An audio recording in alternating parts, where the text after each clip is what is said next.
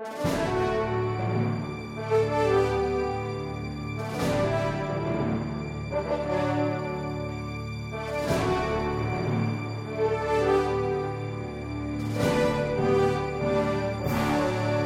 everybody. Welcome to Trek Trek. I'm your host, Justin Chang, and with me is Randy Nelson.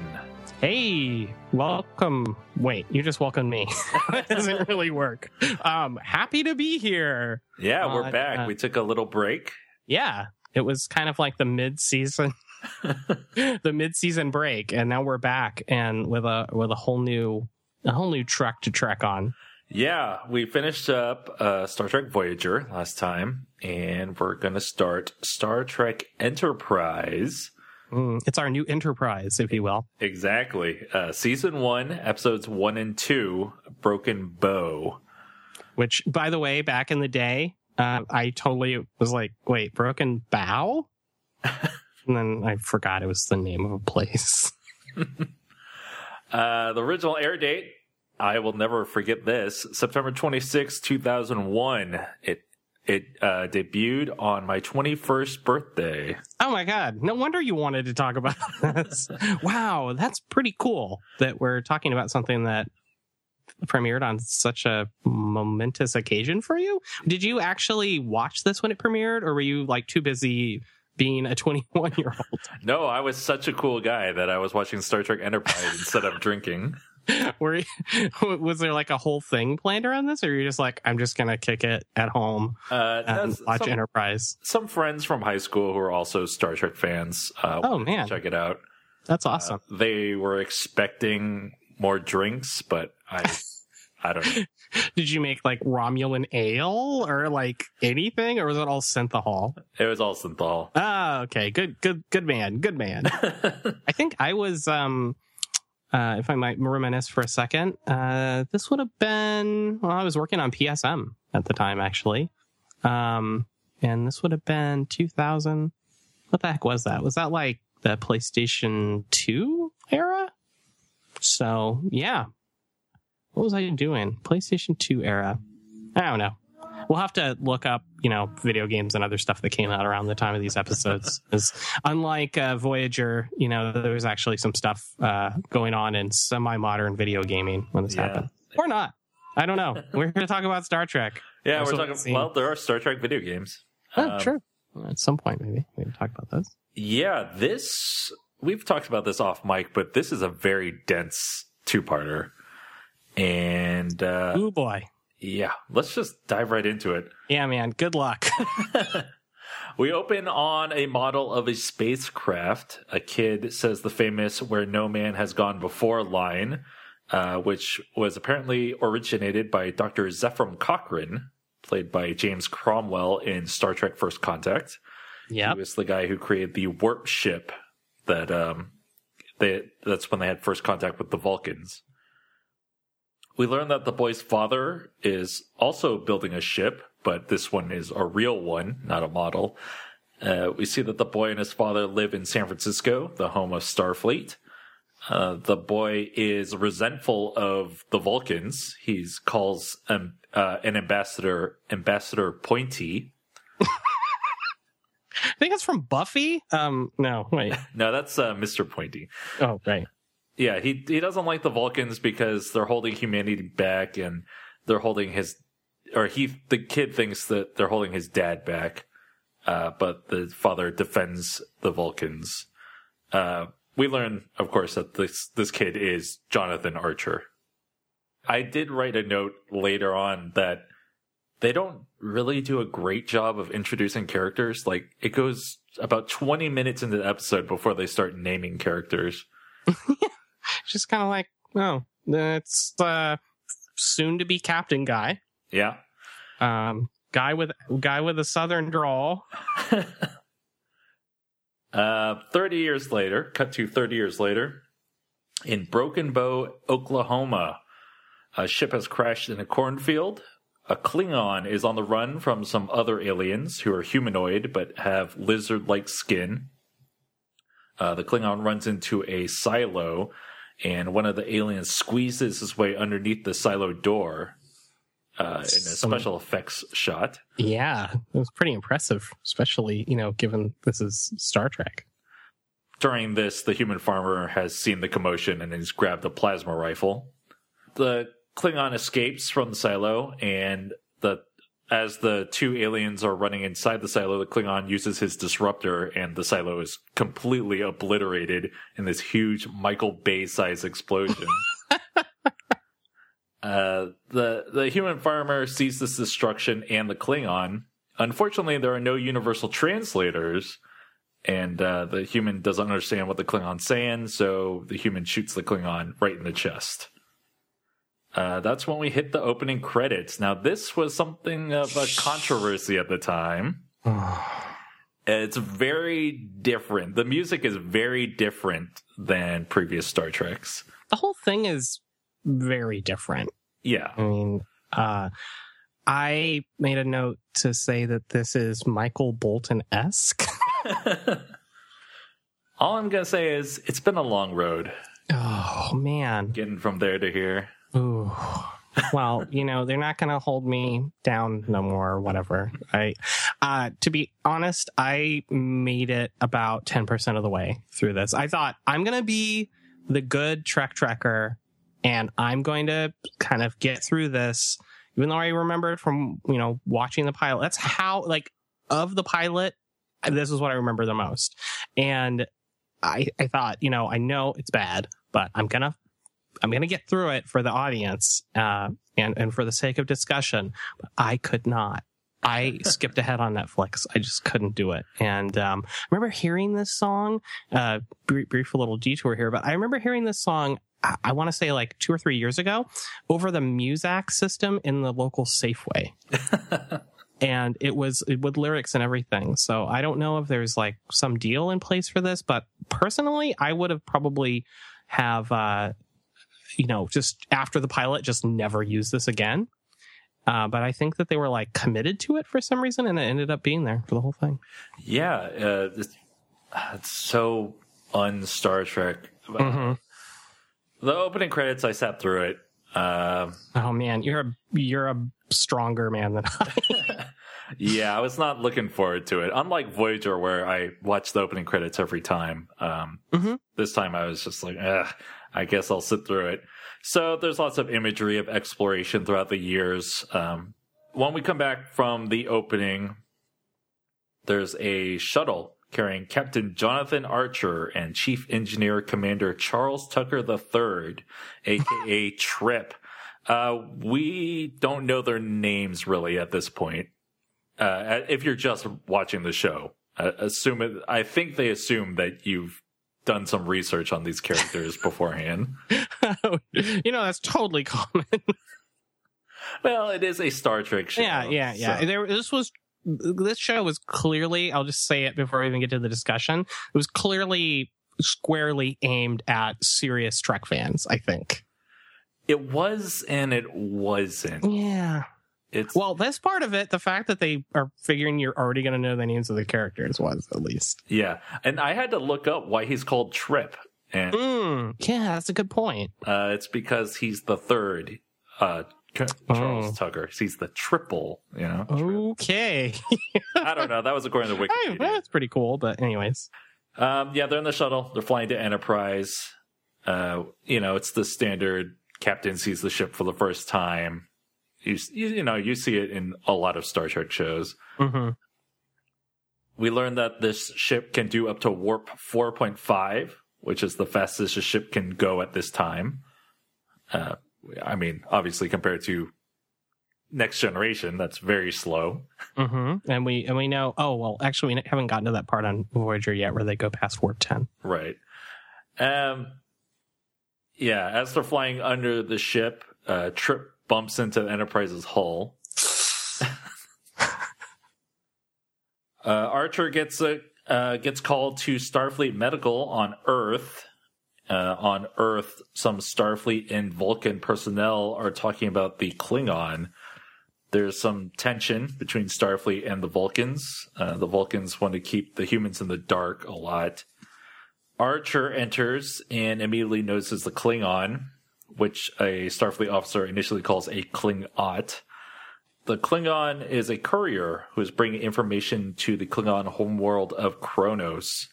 The Vulcan ambassador, Soval, he's the aforementioned Ambassador Pointy, uh, wants to talk. He wants to delay the launch of Enterprise until this Klingon matter has been settled.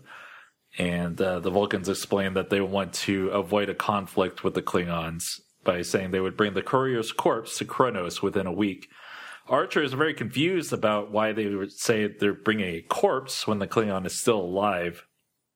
Uh, Archer checks with the doctor, uh, Dr. Phlox, uh, about the status of the Klingon, and uh, the Phlox says that he's still alive. And the Vulcans explain that Klingons find honor in death, and that the courier's the courier's current situation is dishonorable, so they want to pull the plug. Archer is upset because you know he's not a murderer. He's tired of deferring to the to the uh, Vulcans. T'Pol uh, finally speaks up. She's the you know the female Vulcan. Uh, she doesn't have a name at this point, or she's not named at this point, like so many other characters. yeah. But we know she's T'Pol, and um, she speaks up and says that the humans have not proven themselves ready to go off on their own because they're a, a volatile species. Archer says that he'll take the Klingon alive to Kronos because he has the fastest ship. Uh, he just needs three days to assemble his team. The Starfleet admiral agrees with Archer, and because after a century of Vulcans overseeing everything, it's time to take the training wheels off. Mm. Uh, the ambassadors and Starfleet admirals leave, and Archer recruits Phlox to be his chief medical officer. like how arbitrary it is. It's just like, no, you're a doctor. You're right here. Um, you're gonna just come with me. Okay. well, you're my chief medical officer. yeah, I mean, he needs some chief medical officer. He's right there. Why? Why not? Yeah. Yeah. Uh, Phlox is an interesting character because you know he's another alien, but he's one that the humans are more friendly to than the Vulcans at this point. Mm-hmm. Well, he's also the the first non Vulcan. Well, actually, no, he's not. I was going to say well, he's the first friendly non Vulcan uh, alien that we're introduced to, and he's a new, I believe, he's like the second new species of alien that's introduced in just like the first ten minutes of the show. Yeah. Hmm. So on Enterprise, Ensign Travis Mayweather, the helmsman, mm-hmm. and Lieutenant Malcolm Reed, the tactical officer, uh, talk about the transporter platform Mayweather is excited because the transporter has been approved for biotransport, but Reed isn't too keen on getting transported, and apparently neither is Archer. Uh, I'm going to say Archer a lot, and don't get confused with Sterling Archer from the FX TV show. Lana! I can't do that well at all. But anyways, uh, yeah, Reed says uh, Reed doesn't think he'll be able to get the weapons online in three days, and Mayweather says, "Oh, it's just a delivery job. What do we need weapons for?" And uh, Reed says, "Well, you don't know how dangerous Klingons can be. They file their teeth before battle." Mm. So Reed and Mayweather are walking around the ship. Construction is still underway uh, in the background we learned that Mayweather did not grow up on Earth and he's not used to the artificial gravity on the ship because his dad kept the, uh, his cargo ship at 0.8 G. No, it puts a spring in his step. That's right. uh, in engineering, Trip is examining the warp core. He's intro- uh, he is introduced to Mayweather, who is excited about the prospect of going warp 4.5. This is when we officially get introduced to a lot of these characters. Uh, I mean, by name. We're obviously seen the characters before, but anyway. On Earth in Brazil, Hoshi Sato is teaching a language class. Uh, Archer wants her on his ship, but she's made a commitment to teach and won't be free for another three weeks. So Archer plays her some Klingon, and that really piques her interest. Uh, she would be the first human to speak to Klingons, which finally convinces her to join the crew. Mm-hmm. Yeah, she's like a xenolinguist, right? Mm-hmm. Yep. Kind of like um, Uhura's character from the J.J. Abrams Star Treks. Right. Uh, back on Enterprise, uh, Trip and Archer are talking about having a Vulcan science officer slash chaperone on the ship. Uh, Archer says it was part of the agreement that they made with the Vulcans, and she'll be gone once their mission is complete. Uh, we also see Archer's dog, Porthos. It's a beagle. um, T'Pol enters and immediately notices Porthos uh, Vul- because Vulcans females have a heightened sense of smell. We're finally formally introduced to Commander Charles Tucker, Trip, and uh, Sub Commander T'Pol. Uh, T'Pol assures Archer that she is not there to spy on them, and she's there to assist them, and she's not happy with her assignment. Well, I mean, happy, you know, Vulcans don't show emotions. You know what she I mean. is she is uh, visibly nonplussed. yeah. Uh, there's a launch ceremony in which uh, Cochrane and Cap- Captain Archer's dad are credited for leading the way to the creation of the Warp 5 engine. A video of Cochrane from 32 years ago is played. He talks about the powerful warp engine that will allow them to, quote, explore strange new worlds and seek out new life and new civilizations. They will go boldly where no man has gone before. I noticed that they didn't split infinitives this time.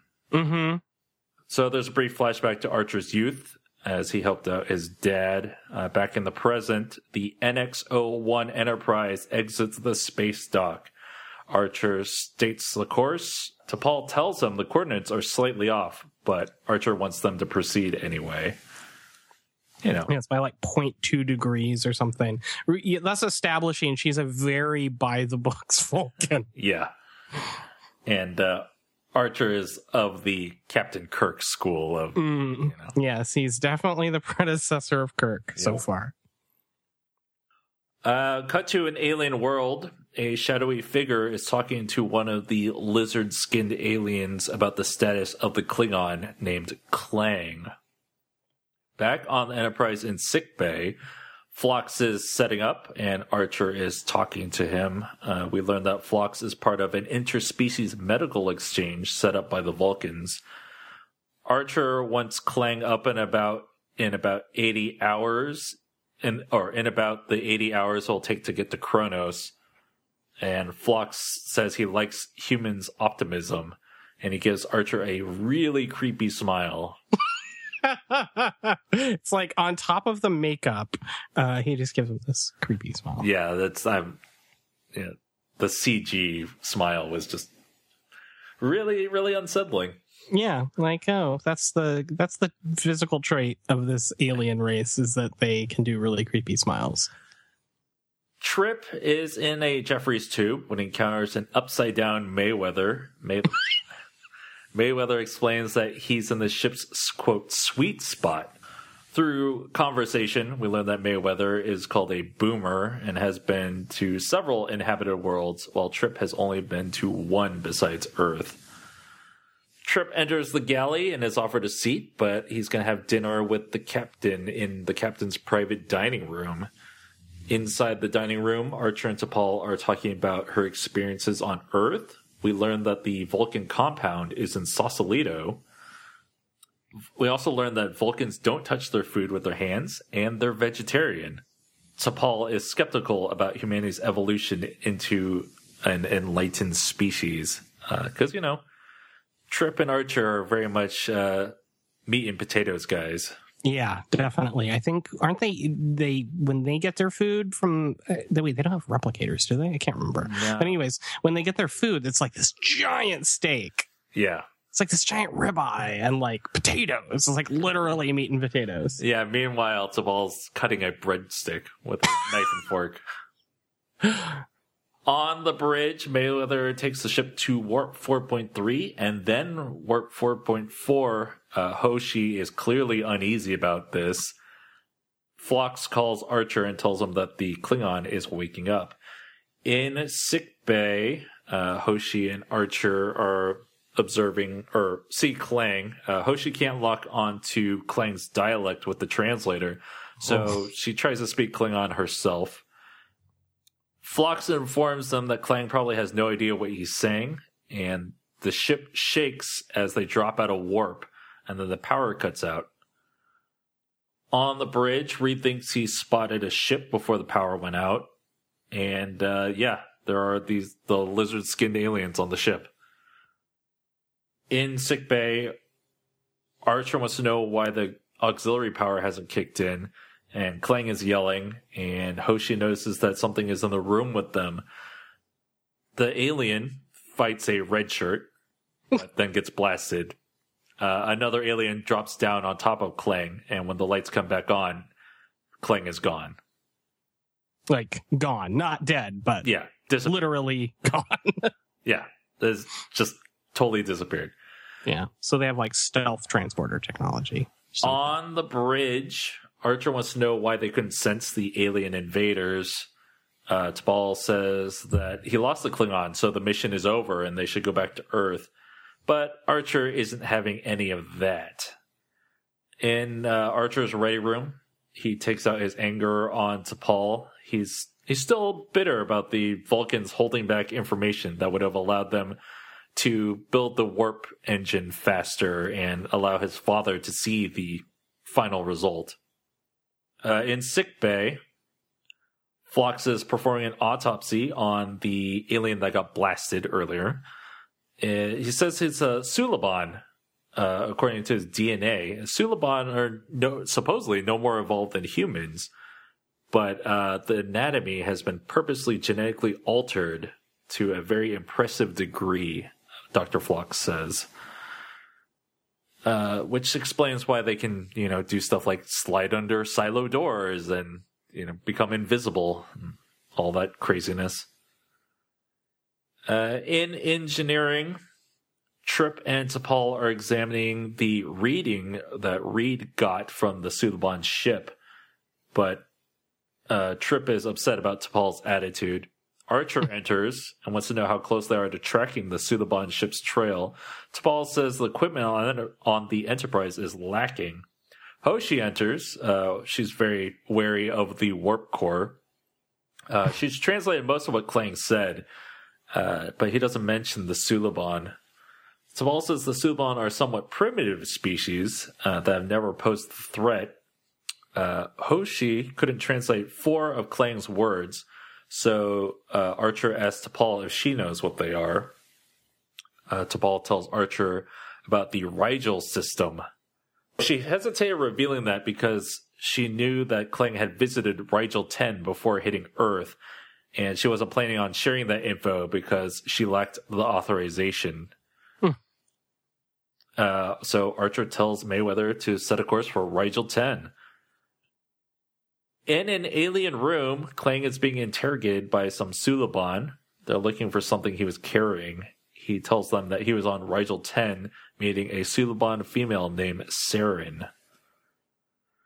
On Enterprise, an away team consisting of Archer, Trip, T'Pol, Mayweather, Hoshi, and Reed. So almost all the main characters. Gotta stick with them, right? This is the pilot. Yeah, I guess, but should you really have all your senior members going on an away mission? Uh, yeah, that would be like, oh, the entire bridge crew of the Enterprise, uh, uh, Next Generation just uh, beamed down to a planet and left all the ensigns in charge. Yeah. So they took a. They're going to take a shuttle to Rigel 10. They're wearing snazzy jackets, I have noted, and they're given translators. And T'Pol gives them a briefing of what they can expect from the locals. The, obviously, the locals had never encountered humans before, and the humans have not never encountered these species before. So Rigel 10 is a snowy world. Uh, inside the marketplace, Trip is wowed by what he's seeing. He sees someone seemingly being attacked, but T'Pol tells him that it doesn't concern them. Mhm. Elsewhere, Mayweather and Reed are in some sort of bar slash strip club where lizard tongued women are eating butterflies, Mm. and Reed is clearly not eager to leave. Actually, you know, it, it for for me, this part kind of uh, harkened back to the you know original series. You know, it was all about like the green, you know, slave girl dancing and you know, like very sexy kind of thing you weren't used to seeing on Star Trek. Right. So it's kind of different. Yeah. Yeah, it, you know, it's kind of in a way like uh, Mos Eisley Cantina too. Mm-hmm. We're Yeah. just encountering all these alien species in one place. Mm-hmm. Cut back to Trip. He's sitting on a bench with some locals. He sees a kid struggling to breathe and a woman using some sort of device on the kid. Uh, he thinks that the woman is uh, choking the kid, actually.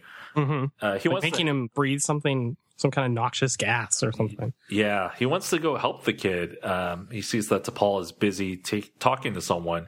So he starts to go walk over, but T'Pol comes back before he can get over there, and he's yelling at the woman to stop what she's doing.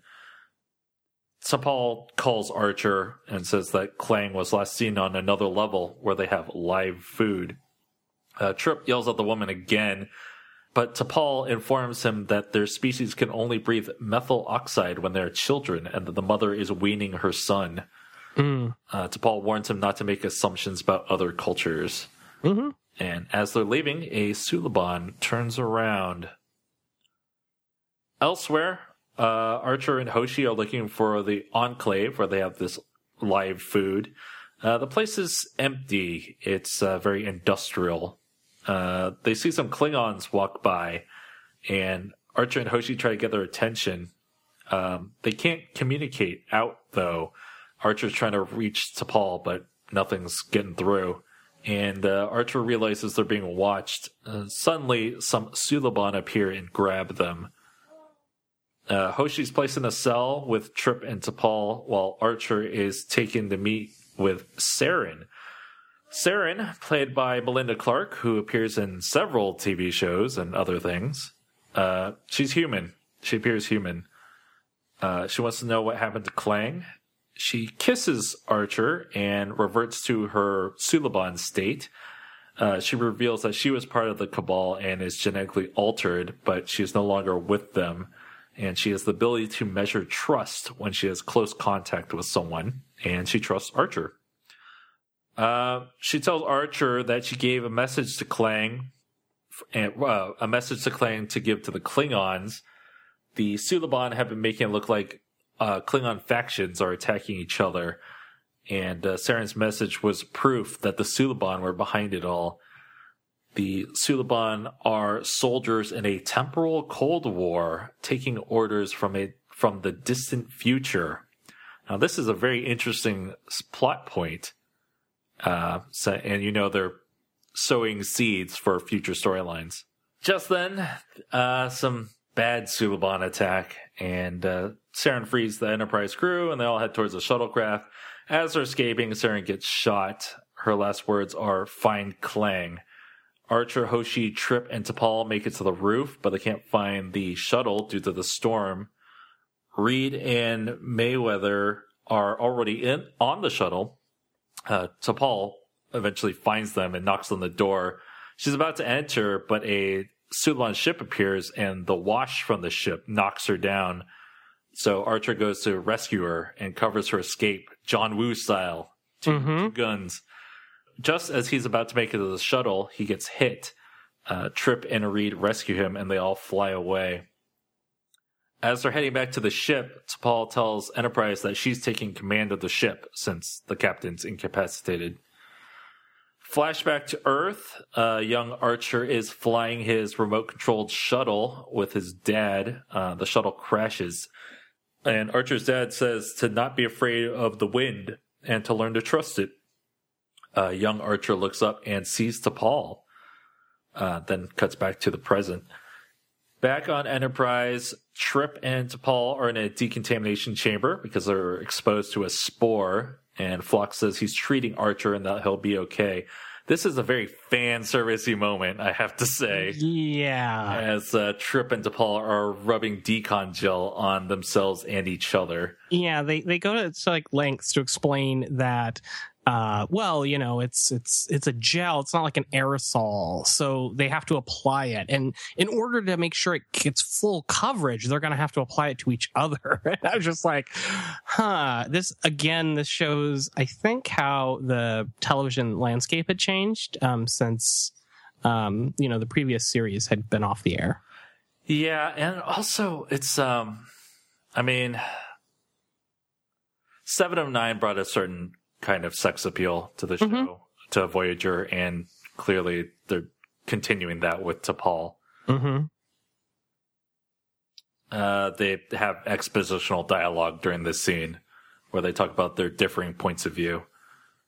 In sickbay, Archer is getting treated by Phlox. Uh, Phlox is using an eel to heal Archer's wound.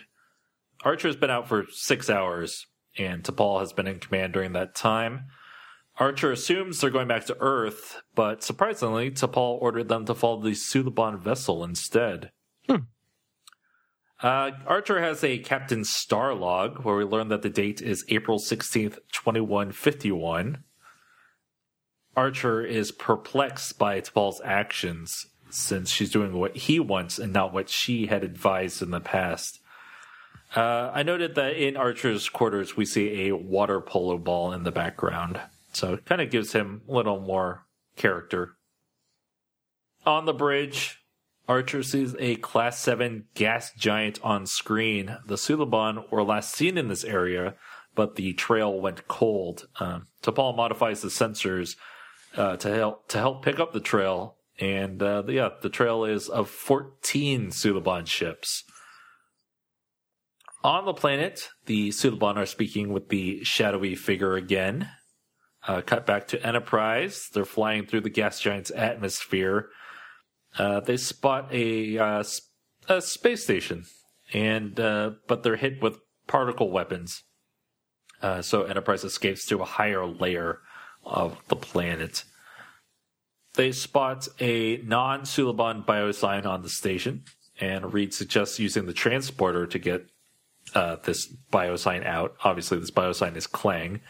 Uh, but Archer doesn't want to risk killing Klang in the process since they came all this way to rescue him. Uh, so they ha- they hatch this plan to use grapplers. The Enterprise flies straight towards the Suliban vessels, and as they pass them, Reed uses a grappler to grab one of the ships. Uh, it's interesting to note that the grapplers in this era are, you know, physical ropes and cables as opposed to, you know, a tractor beam. Uh, elsewhere on the Enterprise, Mayweather goes over the Suliban controls with Archer and Trip. Uh, Trip is going to fly the Suliban ship because Mayweather is needed to pilot the Enterprise.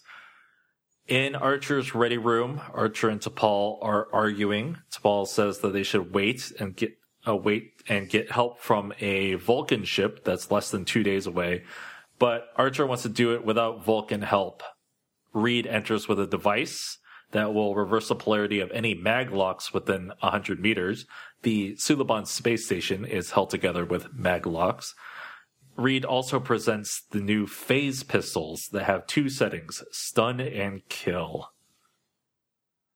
Uh, Trip and Archer fly uh, fly in the Suliban ship towards the station while the Enterprise waits and is under attack. Uh, unfortunately, they can't change position because then Archer won't be able to find them when he returns. So they just kind of have to wait out the attack. Um, Trip and Archer are flying towards the station. Trip bumps into it, uh, which is a callback to when he bumped into the Enterprise. Yeah, they dock successfully. Uh, Trip and Archer infiltrate the station and find Klang. As they're exiting, Klang starts yelling and uh, Shut up, Klang. well, it's in his name. Uh, and then they come under attack from some Suliban. Uh, Archer sets up the Maglock bomb, and uh, the whole station starts to fall apart. Unfortunately, there's no timer on this device, and so while Trip and Klang got away, Archer is stuck in the central core. Trip is flying back to Enterprise, but he can't find them. Uh, Enterprise had to change positions a little bit because they were under attack. Uh, back on Enterprise, Hoshi hears Tucker when everyone else hears noise. Uh, she has a very good ear, apparently. Mm. Uh, they find the shuttle, but they only there are only two biosigns, one Klingon and one human. Back on the station, Archer enters a like this crazy doorway where the strobe light goes off, and then it opens up, and they're in the room where the shadowy figure appeared, and his motion is all crazy, like echoes of each other, you know. On Enterprise, T'Pol is going to deliver Klang to Kronos, abandoning Archer, and uh, Trip is obviously upset about this. Uh, it's a battle between logic and loyalty, uh, but Trip wins out because Archer went back to save T'Pol on Rigel 10. In uh, the crazy, echoey room, uh, Archer is speaking to a cloaked Suliban, and the Suliban knows who Archer is. Uh, cut back to Enterprise. They're about to depart for the station. In the crazy room, the Suliban attacks Archer. Archer drops his phase pistol, and the Suliban grabs it and fires. Archer gets out of the way, and the phase pistol hits a, a wall. Um, when it hits the wall, this huge shockwave happens and knocks the Suliban down. And uh, Archer tricks the Suliban into firing again, which causes a causes a distraction that allows Archer to dive into the exit. Uh, the Suliban manages to catch up, however, and the two fight in the crazy strobe light room. Outside, the Enterprise is evading Suliban's ships. Um, they're trying to dock on the station. Inside the station, Archer and the Suliban are locked in combat. Archer manages to escape and run down the hall.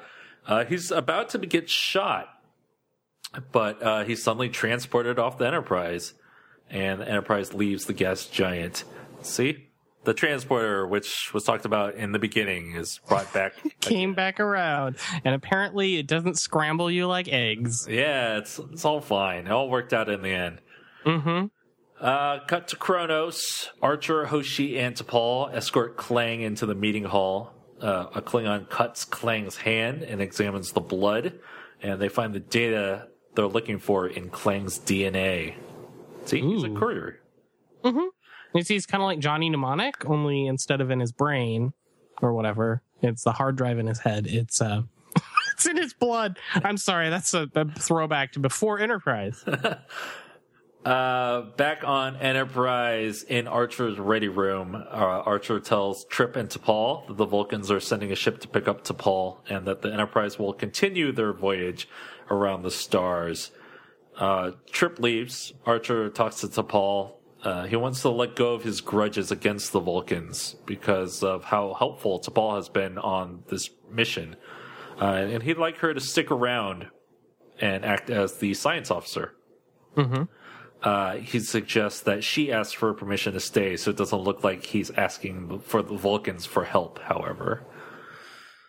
On the bridge, Archer gives a speech and they're ready to go on their mission. They lay in a course towards an inhabited world, uh, but this course will pass through an ion storm, and Mayweather asks if they should go around it.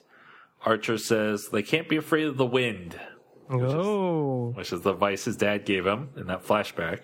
Uh, and they head on their way at warp four. Finally, the episode ends with a flashback to back on the beach. Archer is successfully flying his remote controlled shuttlecraft with his dad. yeah. No, there you have it. A lot of stuff happened. Oh boy. Yeah. I mean, and I think that you're, I mean, yeah, here's some kudos. Justin, you did a great job of summarizing the plot of this episode, which was, I mean, there was so much more that happened. And I, I don't know if it was necessarily just even, it wasn't even dialogue. There was just so much stuff going on in this episode that I was was like, this is a little too much. Like maybe I needed this to be over two nights or something. um, but no, I mean it it it uh it was definitely a different kind of pilot. Um, and like you said, we we talked about this a bit off mic. Um, it was. Um, I mean, apparently, kind of conceived that way from the beginning uh, by Rick Berman and Brannon Braga. Um, as they they wanted uh and they admitted that this was kind of um uh sort of uh you know pretentious? Not pretentious but they they basically said you know we want this to be the best star trek pilot ever. Um and yeah i'm not sure. What what do you think? I mean what are your thoughts? Um, I, I think in a lot of ways it might be the best Star Trek pilot. Uh, It's not a great episode. Um, there are some pacing issues, and um, but I don't know. Thinking back to the TNG pilot, I mean, it was good. It had Q. Yeah. It is, it established a lot of stuff, but this one Mm-hmm. did as well. Uh, DS9, I didn't really care for the pilot that much. And then, of course, Voyager, which we saw recently, Mm-hmm. um, Caretaker was not great. No, th- I mean this definitely, um, in my book, this was better than the Voyager pilot. Um, it's been a long time since I saw, you know, the pilot for, um, for the original series, and of course, there's some issues there because you know, as originally was the pilot, actually got turned into, uh, you know, a later episode and kind of spliced together and and all that weirdness. But I mean, I thought that this was a a pretty solid show. Um, it like you said there were pacing issues i felt like uh it almost tried to cram too much in um maybe not necessarily the general the story wasn't that involved but just kind of the wealth of kind of goings ons that were put in here was like kind of like a movie's worth and it wasn't quite it wasn't completely feature length you know? It's like you know however long two episodes are so like 80 minutes or whatever. Um one of my so my biggest concern you know i, I basically i don't think i remember I, I i did watch this when it first aired um i remember that uh i i know that i mean at the time i didn't really care for it i definitely liked it more by my second viewing um but I don't remember any of the rest of the series. I'm, I'm gotta say, I'm a bit concerned at this point about this whole time travel aspect. Um, you know, it just seems like we just got done with, you know, season one of Voyager when there's already, you know, time travel going on. so, um, I'm just concerned that it's a bit too much like a, I guess a MacGuffin isn't the right term, but it's a bit too much like a really convenient plot device. Like, you know, they can basically do anything. Like they could rewrite Star Trek history if they needed to. which they are in a lot of ways since this happens before all that happened. hmm Um, so they could technically just say, "Oh well, anything that you know happens after this doesn't really matter anymore because we have time travel." But I mean, we've yet to see how it really, how big of a role it plays. Yeah. Uh, I mean, the idea of a temporal Cold War is interesting. I'd like to see how that plays out. Mm-hmm. Um, it's kind of weird that they kind of just threw that in there and then didn't address it ever again. Yeah. So the idea, right, is that the Suliban are getting their their orders from someone who's from the distant future. Right. So I'm guessing at some point we're gonna, you know, find out who this person is. I hope, and they kind of what their their scheme is. Um, I know that, um, you know, just from having seen a little bit of Voyager on and off, you know, past what we watched for the for the podcast, that um, there's some stuff about you know time patro- not time patrolling, but there's you know there's like this futuristic branch of uh, of Starfleet that's basically kind of polices the space time continuum. right. and uh and so I don't know if that's going to come into play. I mean, I'm definitely intrigued, and I'm I'm looking forward to kind of see where this go where this goes. Yeah, I, I like the idea of having a big bed. Um, Mm-hmm. That's something that Voyager was lacking. Yeah, I mean, at least in the first season, I mean, we thought it was going to be, you know, at least something, you know, going on with, um, with like a mutiny or something, but just never really manifested, at least yet. Yeah, no, well, not in the first season, obviously. Yeah. We didn't cover the whole entirety of Voyager. Right. Um, But yeah, I'm interested to see where the temporal Cold, Cold War stuff goes. Uh, the Suliban are an interesting uh, enemy. They're, you know, they're kind of the mirror version of humans that have forced their own evolution through all this genetic modifications from mm-hmm. from the future. Yeah, I kind of wonder if that's meant as kind of like a cautionary tale, or it's supposed to, you know, like around the time that this premiered, you know, and I mean, there's still a lot of talk about genetic manipulation and gene therapy and stuff like that, but I wonder if that was meant to be some sort of, you know, oh, see, look what can happen. You can become like a monster. Yeah, Yeah, um, I mean that's a running theme. Like Khan, the story of Khan was about that as well. Yeah. Um, so any characters that you especially liked or didn't like? Uh, I like Trip. Yeah. Great, we totally agree on that. he's just a fun guy, you know. hmm Yeah, he's like this, like salt of the earth, you know, really like you know down homey kind of guy. Right. I just like I don't know if it's like the actor. I don't, can't remember what I've seen the actor in uh, other than this, but I mean he just is like very natural. Like he comes across as like, oh, I this guy feels like gen like a genuine person. Right. Um, don't know. Archer to me seems a bit kind of like like he's like hamming it up a bit. Like yeah, yeah, I was definitely getting that. oh, like like he's just like crying way too hard. I hope that you know as we keep watching that he becomes a little more you know like natural, a little more at ease with this. hmm Um, Hoshi. So I was expecting. Um, I mean, T'Pol does. T'Pol is supposed to be kind of annoying. Like you're supposed to feel kind of like the crew does that she's just kind of this annoying like intrusion by the Vulcans or whatever. Right. So so I was expecting to really not like T'Pol, um, but I actually ended up being kind of irked by um, Hoshi. Like I think it's just weird. Like she like all these weird little like um neuroses like she's scared of being on a spaceship kind of thing i'm just like ah come on like why can't she just be cool and be like you know like oh she's like an expert in xenolinguistics and she's always helping out and stuff like that it, I, I don't know i just I mean, you have Mayweather, who's the enthusiastic young guy. Uh, Yeah.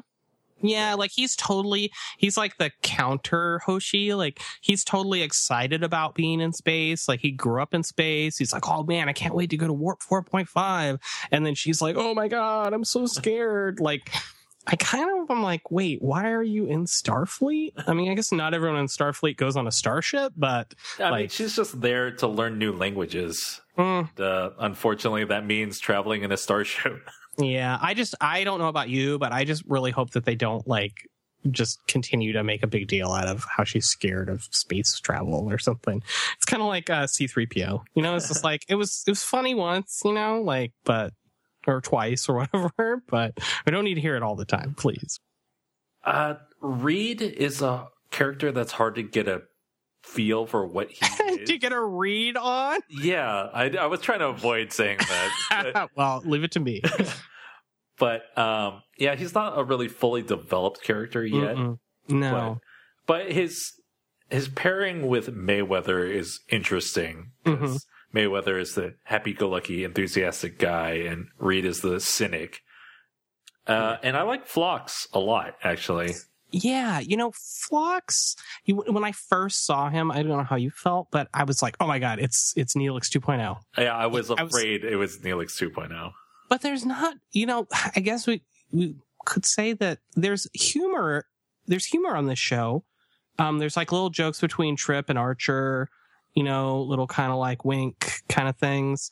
Um, Archer's got that kind of like you know, homey kind of I guess homey like you know, it's kind of like yuck yuck. You know, he tells some little jokes here and there, but I mean, compared to where you know Voyager, where they were like, we're gonna have this constant or almost constant comic relief with with Neelix and the Doctor. Um, you know, bless the Doctor. But um, it, this was really pretty serious. Actually, I don't think we really talked about that. Like, it was it after watching Voyager for a season. I mean, coming into this, this was like, whoa, this is like hardcore. This is a serious show.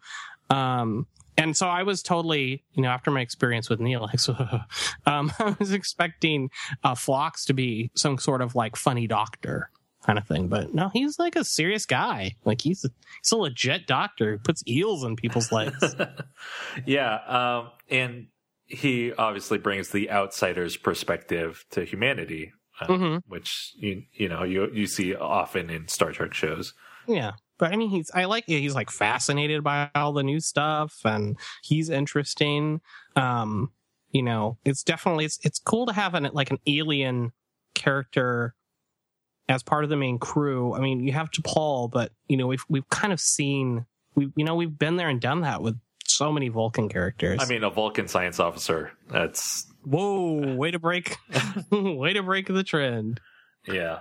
but um no i mean i if, if Hoshi can can calm down, calm down, Hoshi.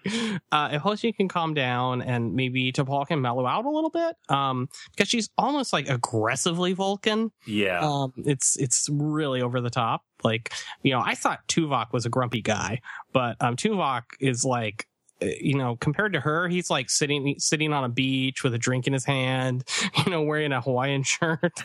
uh, T'Pol's like, no, no, not gonna have it. Um, but as long as you know Hoshi can kind of get it under control, I'm I'm pretty excited about. Ho- oh, Hoshi get under control and Archer not ham it up so much, um, and overact. Um, I'm like pretty excited about the crew, um, especially like Trip and Phlox. I think they're pretty awesome. yeah, they're my two favorites for sure. Yeah, Um, yeah, I mean, even within this first two-parter, I mean, I would like to see more about Reed, uh, hmm just because he's kind of a non-character at this point. hmm Uh, Yeah. Yeah. Uh, you know, one one other thing, just kind of final observation was I I realized that um well it's kind of two parts to this. I I I, I don't know about you, but I didn't get the feeling or the sense that there are a lot of crew members on the ship.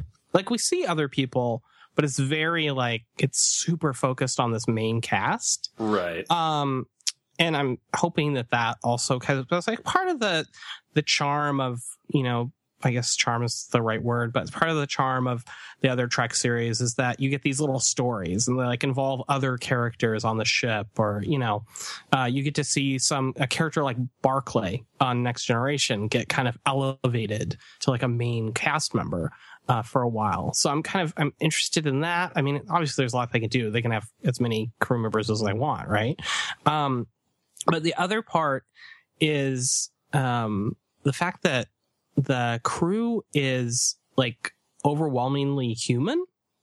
Well, I mean, as I far mean- as I know, there as far as I can tell, there's just Phlox and T'Pol are the only. right. I mean, and that makes sense because Yeah, it's a human ship. It's not a Starfleet or it's not a United Federation. It's a Planet ship. yeah, It's a human. It's like from Earth. It's an Earth ship. Mhm. Yeah. Yeah. It's, I, I mean, it should be interesting. yeah. Um, what do you think of the ship itself? Uh, The design of the ship? the design or of the ship and the interior design, where it's a little more industrial.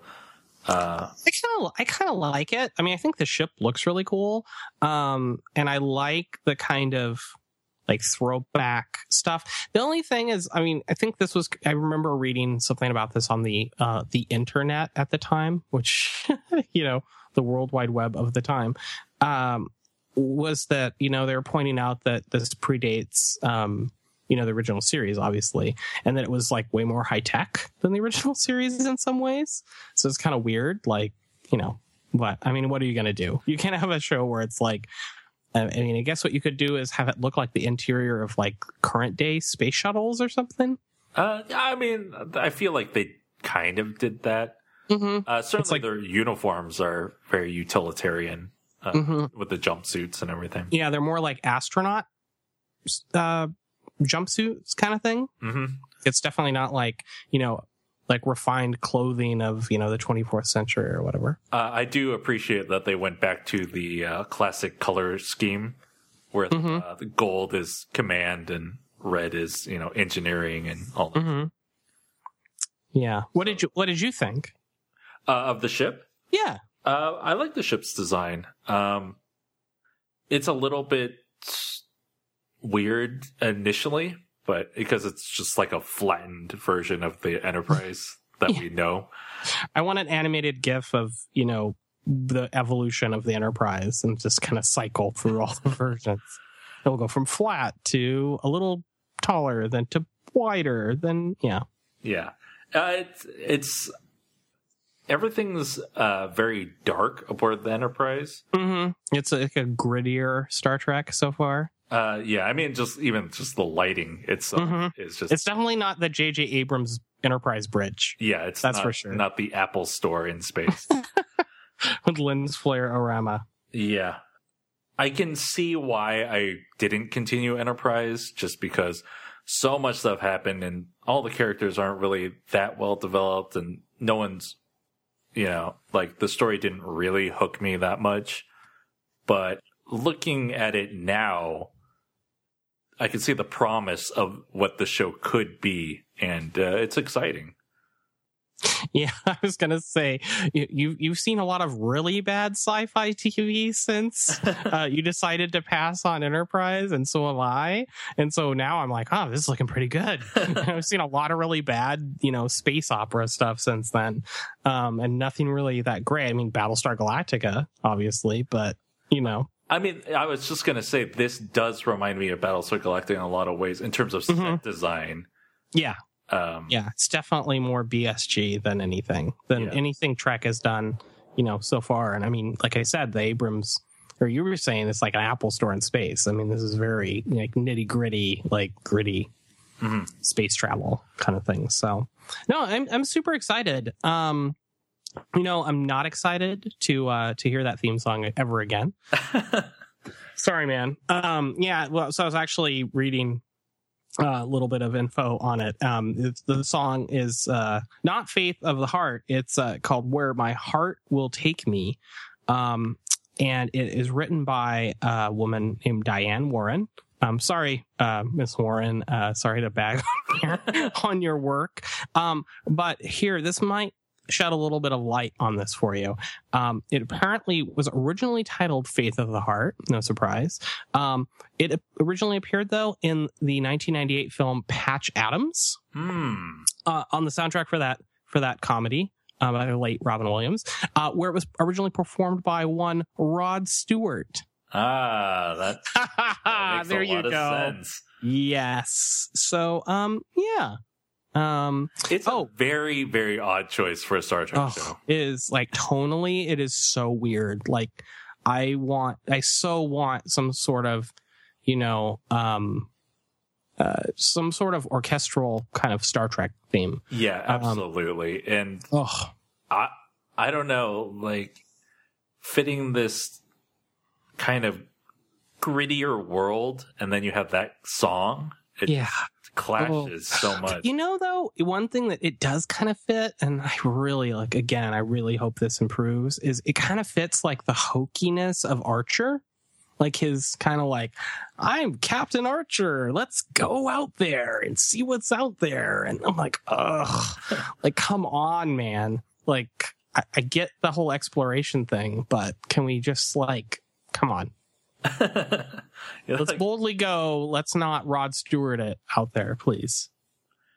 look, it's been a long road getting from there to here. It's been a long time.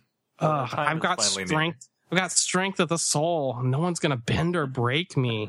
I can reach any star. This is nuts. This was on the Patch Adams soundtrack. It kind of sounds like it was written for a Star Trek, but um, unfortunately, ugh. Anyways, yeah, I think we probably spent the majority of this episode talking about the theme. well, it, there's a lot to unpack in Ugh. that theme song. I mean, I think pretty much anyone you talk to about, you mention Enterprise and the things that they will bring up are that, you know, canceled. Um, and, uh, you get the joke from Futurama where, uh, where they say like, way to kill the franchise, Bakula. And, and the other one though, like the one I hear the most is the, the theme song. it's like, like, you know, you know, something was up when that's like the thing people remember the most is the theme song. Um, and I just, I can't get past it. I, I, hope I can get past it, but at this moment, I'm just like, like they were, they were so committed to it. They just like, we can't change it at this point Yeah. Because I don't think it ever gets changed. No, I don't think so. Anyways, Um, yeah. so many TVs at the time. I think maybe there were TiVos, but like so many televisions were set to mute during this. Ugh. Yeah, just speed through it. You know, Yeah. on Netflix, you could just cut to the next section. So, Yeah, yeah, I know. I got to get over it. um, next week, we're going to talk about the episode Fight or Flight. Ooh, I think it's going to have a bit of both. Probably. Knowing Captain Archer. yeah, we'll see what happens. Uh, you know, this is a pilot. They're Yeah. kind of establishing the world and the characters, but the characters change and grow over time. Oh, and we didn't even talk about it was in HD. Oh, yeah, yeah. That was nuts. It was definitely the best like looking Star Trek, I guess. Not maybe not design of the ship and stuff, but like visual quality wise, it was pretty crazy to see something like this in HD. Anyways. Yeah. Uh, thanks for listening, everybody, and we'll talk to you next week. Yeah, see you then. Uh, and don't forget to keep faith. because I've got faith. Of the heart. It's been a long time, but my time is finally near. And I will see my dream come alive at last. I will touch the sky, and they're not gonna hold me down no more. No, they're not gonna change my mind. Cause I've got faith of the heart.